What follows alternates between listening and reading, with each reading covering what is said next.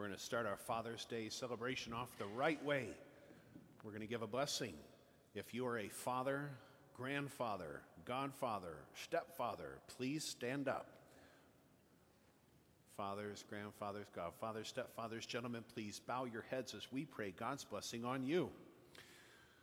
Lord, all powerful God and Father, we ask your blessing upon all fathers and grandfathers, stepfathers and godfathers, living and deceased, those here present, and all those of the Queen of the Miraculous Medal Church.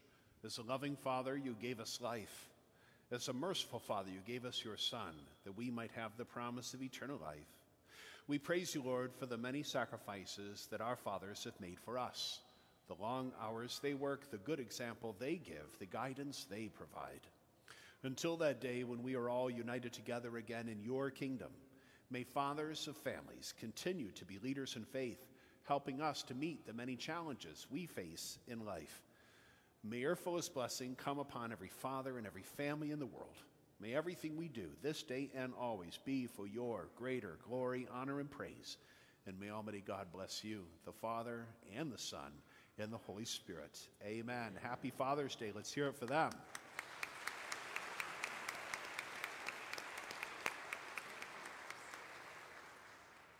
Now we need some inspiration for Father's Day.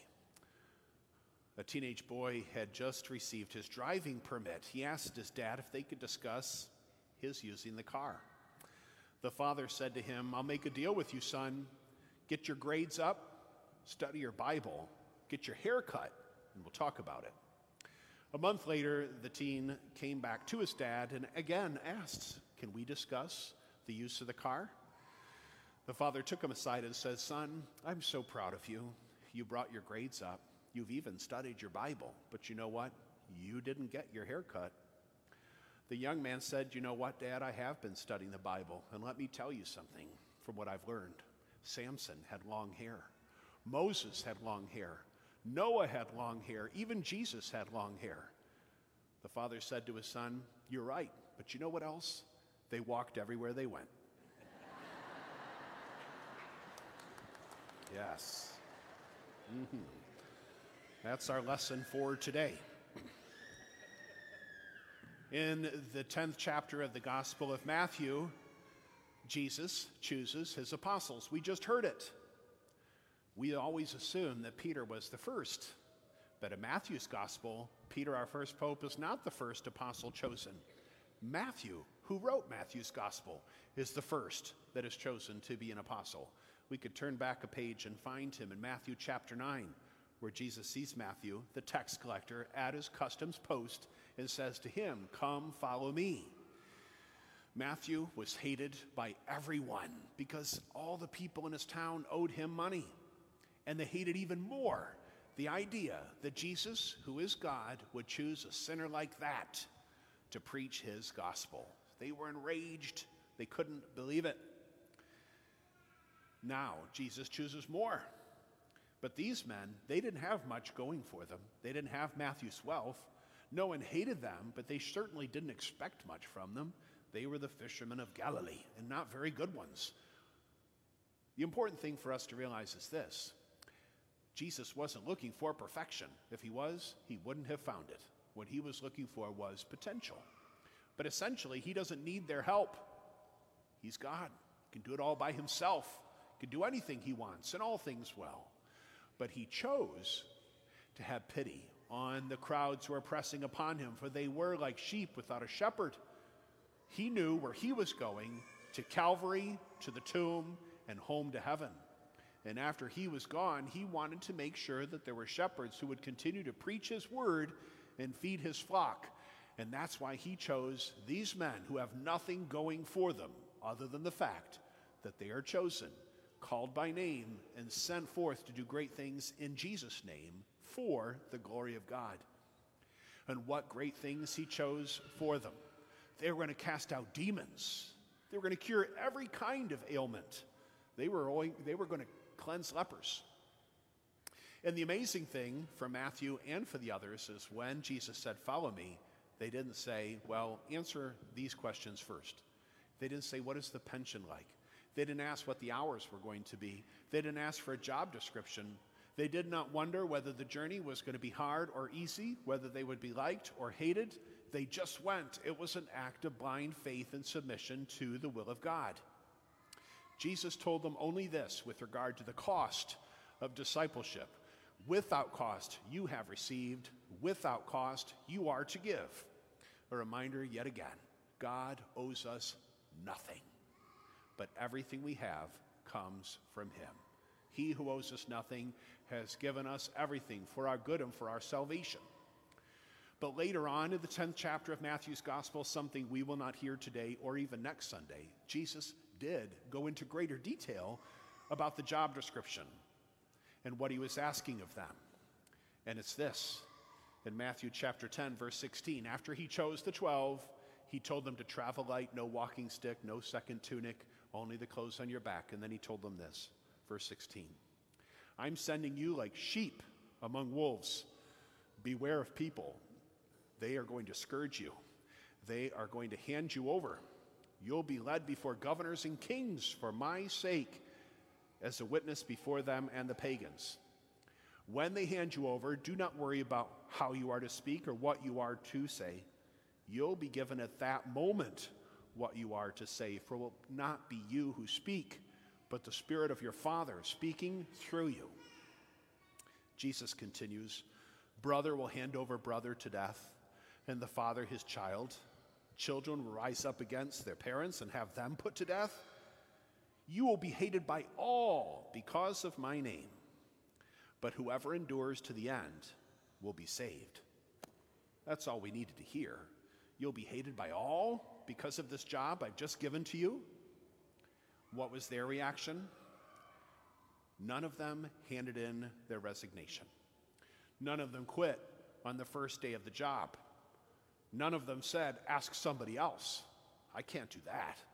I'm incapable, unwilling, unworthy, too timid, too afraid. They went.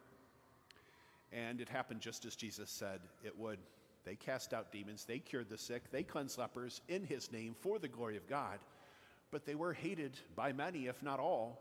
Ten of those twelve who were called wear the martyr's crown, just like 25 of the first 31 popes of the Holy Roman Catholic Church were murdered because they were called, they were chosen, and they were sent. Without cost you have received, without cost you are to give. These men were willing to risk it all because they believed that the reward was greater. They were willing to carry a cross, though it was heavy, because they believed that one day they would exchange it for the crown of glory in the kingdom of heaven.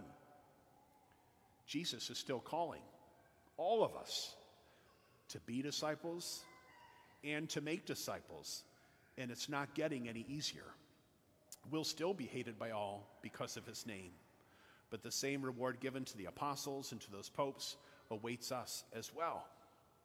But all too often, we find ourselves saying what the apostles didn't say I can't do that. I'm unable. I am unwilling. I'm unfit. Ask somebody else. Recently, we received the results of our Disciple Maker Index. If you're here at any point during the Lenten season, we were asking you to fill out an online survey, the Disciple Maker Index, the DMI. Don't mix it up with the DSA. That's when I ask for your money. And the DMI, we ask for your opinion. And the results have come in. There were 1,010 responses from the people who attend Mass here at Queens, and they're very much in keeping with the statistics we're now seeing coming in from across the diocese. And they are sobering. They show us of those who come to Mass, less than two thirds are convinced and convicted that bread and wine become Jesus' body and blood in Holy Communion. So that's a real loss if we don't believe in the Eucharist. It showed that one half only believe in the teaching authority of the church to have anything to say about what we do in our moral life and our personal life. That means that only half of the people in this church believe that the Word of God has anything to say about the lives that we live. What's worse is when it comes to being intentional missionary disciples. We suffer from having not enough shepherds to feed God's flock. There's more than 5,000 churches in America this morning that have no priest because we don't have enough vocations. But what we found in the DMI is that less than 1% of anyone who attends Mass at a church in the Diocese of Lansing has ever suggested to a young person that they might have a vocation to the religious life. But the one that I found most interesting is whether or not someone is willing to share their faith with someone outside of their parish and outside of their family. And only 22% said that they have ever done that. That means that more than 75% admit they've never done that. And I'm going to take the blame for that. I have failed at my essential task to make you a disciple who's willing to live and love their faith if you're not willing to share it with someone else. It's no secret, my friends, we're living in a world that is not centered on God. We're living in a world when increasingly number of people do not know him or his goodness or his mercy. And if they do not know him, they could care less about this or what's about to happen here. They don't live by his word, they don't follow his teaching unless or until someone like you is willing to witness to them and to share your faith with them. And yet we find ourselves not even willing to get into the boat, let alone to get out of the boat. Not willing to go into the deep water for a great catch, we find ourselves stuck in the shallows where we find it harder and harder to be a disciple. And if we're not convinced and convicted about the truth of God's word in the church, we're never going to convince or convict anyone else. And things will just continue to go further and further from what God intended this world to be a place to plant the seeds of his kingdom so all of us will be with him one day in paradise. And so, my friends, don't expect everyone to like you or thank you for the witness of your faith. Jesus promised they wouldn't. If they don't hate you because of it, maybe we're not doing it right. But we would rather be loved by God and hated by men than loved by people and not know God. And so it is time for us once again to accept the call of our discipleship, to live out the call of our baptism, to be disciples, so we can make disciples, so we can get into the boat and then get out of the boat to share God's truth with a world that no longer knows Him. Let us stand and profess our